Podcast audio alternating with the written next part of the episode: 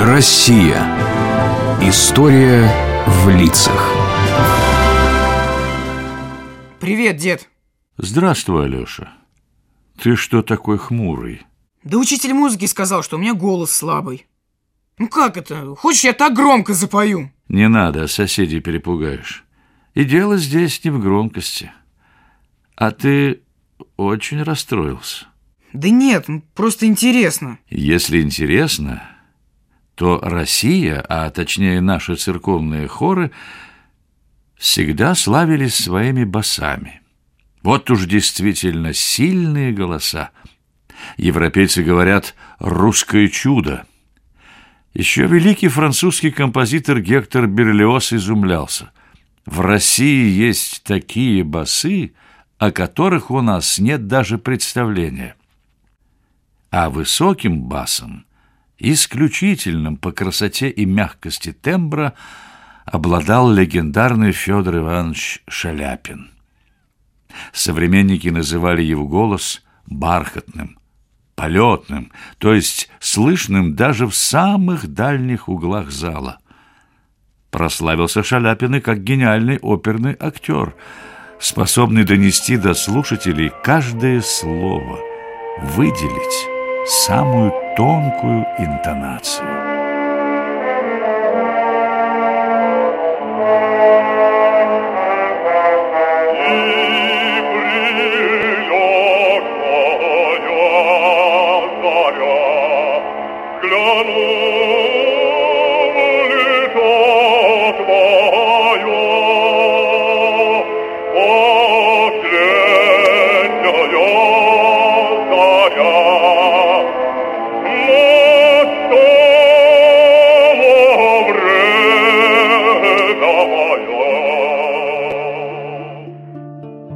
Родился Федор Иванович в Казани. Отец служил писарем, мать ходила на паденщину мыть полы, стирать белье. Иногда они пели с матерью на два голоса. И тогда казалось, что все в жизни хорошо, нет ни злобы, ни холода, какое это было счастье. Федору всегда везло на хороших людей. Сын соседской генеральши, веселый гимназист, научил его читать, в городском училище заметил Федора замечательный преподаватель Башмаков, большой любитель пения. Упросил отца Федора купить на толкучке скрипку за два рубля. Так Федор и освоил азы музыкальной грамоты. Однажды регент Щербицкий привел Федора в церковь Варвары Великомученицы. Певчие держали листы с черными закорючками. Федору объяснили, что это ноты. Так стал он петь в церковном хоре. Тогда в любой самой маленькой церкви был свой хор, а песня сопровождала всю жизнь русского человека.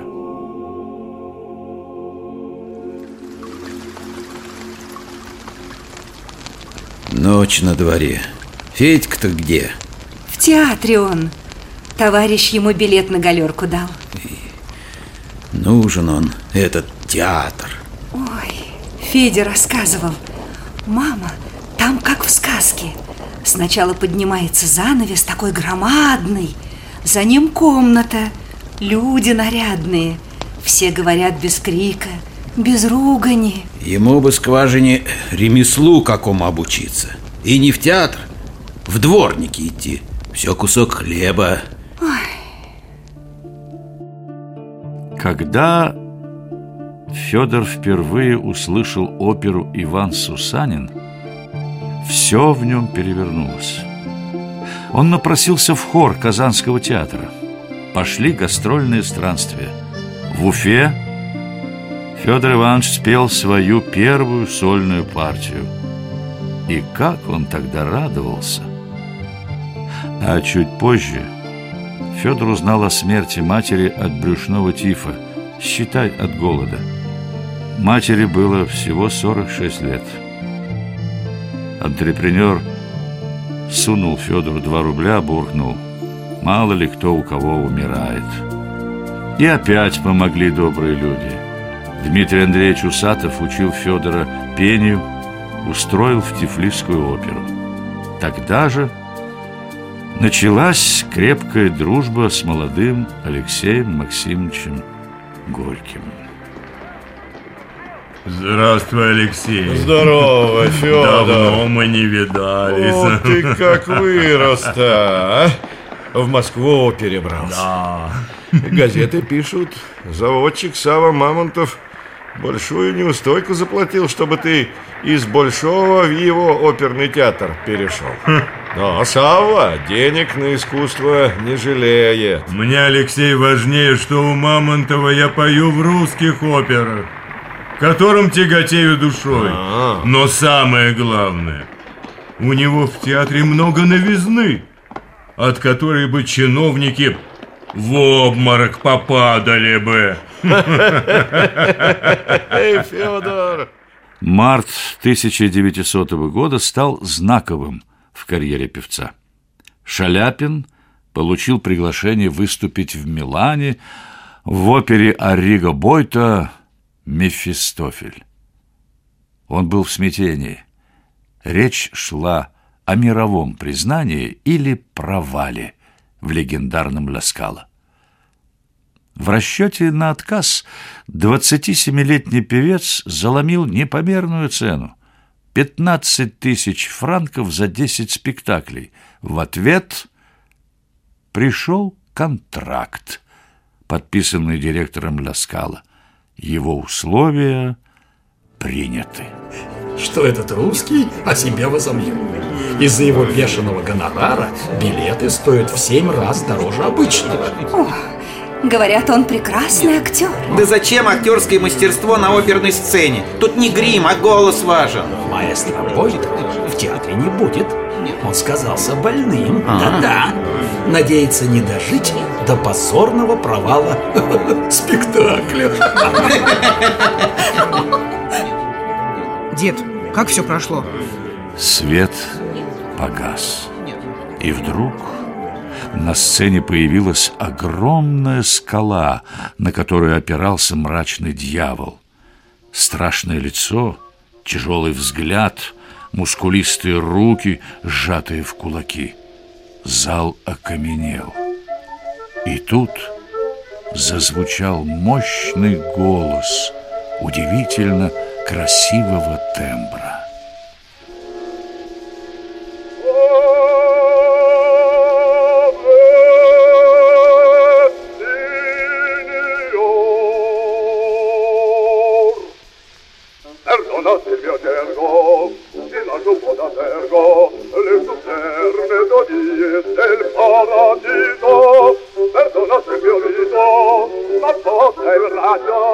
Ляскало твердый закон. Прерывать действия аплодисментами запрещено. А тут, после арии Мефистофеля, раздался такой треск, что Шаляпин подумал, это рушится скала под его тяжестью.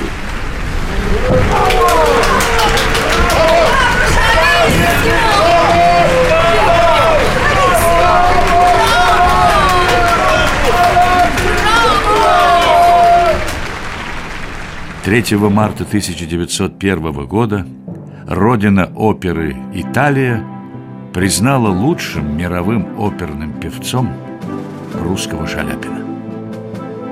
Федор Шаляпин – лицо символическое, писал о нем Горький.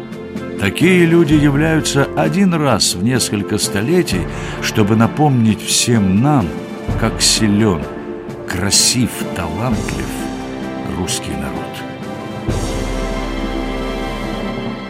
А что было потом? После Милана Шаляпин с триумфальным успехом выступал на лучших оперных сценах мира. Гастроли певца прервала Первая мировая война. Федор Иванович открыл на свои средства два лазарета для раненых. После Октябрьской революции много пел на официальных концертах, в рабочих клубах. Первым в стране получил звание народного артиста Советской Республики. Федя вернулся. Я так волновалась. Вот привез детям яблок. и полмешка муки. Обещали еще шубу подарить. И то хорошо. Тут приходили из домового комитета, возмущались, что рояль много места занимает. Хм. Хотят жильцов к нам подселить. Да тебе велели непременно выступить перед конными матросами. Маша, что такое конные матросы? Не знаю я, что это такое. Уезжать отсюда надо. В 1922 году Шаляпин с семьей отправился на зарубежные гастроли и в СССР уже не вернулся. В ответ советское правительство лишило Шаляпина звания народного артиста. В начале 30-х годов в Италии он встретился с Горьким. Алексей, какими судьбами? А, Здравствуй, здравствуй, Федя. Заехал повидаться. Мария Валентиновна, мое почтение, как дети? Здоровы? Спасибо, Алексей Максимович. Ты, Федор, домой не собираешься? Это после того, как меня звания лишили? После газетной травли? Ну, тихо, тихо, тихо. Я недавно в Париже.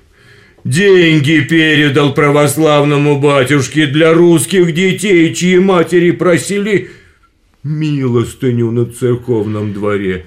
Теперь вся эта советская пресса вопит, что я помогаю белой эмиграции.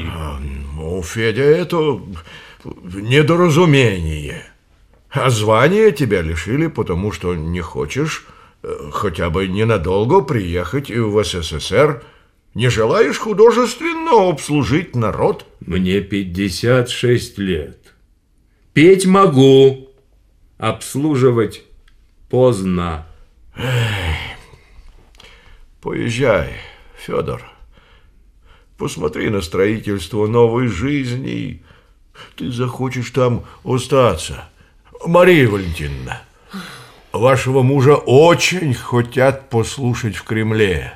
Мне это говорили и Сталин, и Ворошилов. Вот что, Федор, поедешь только через мой труп.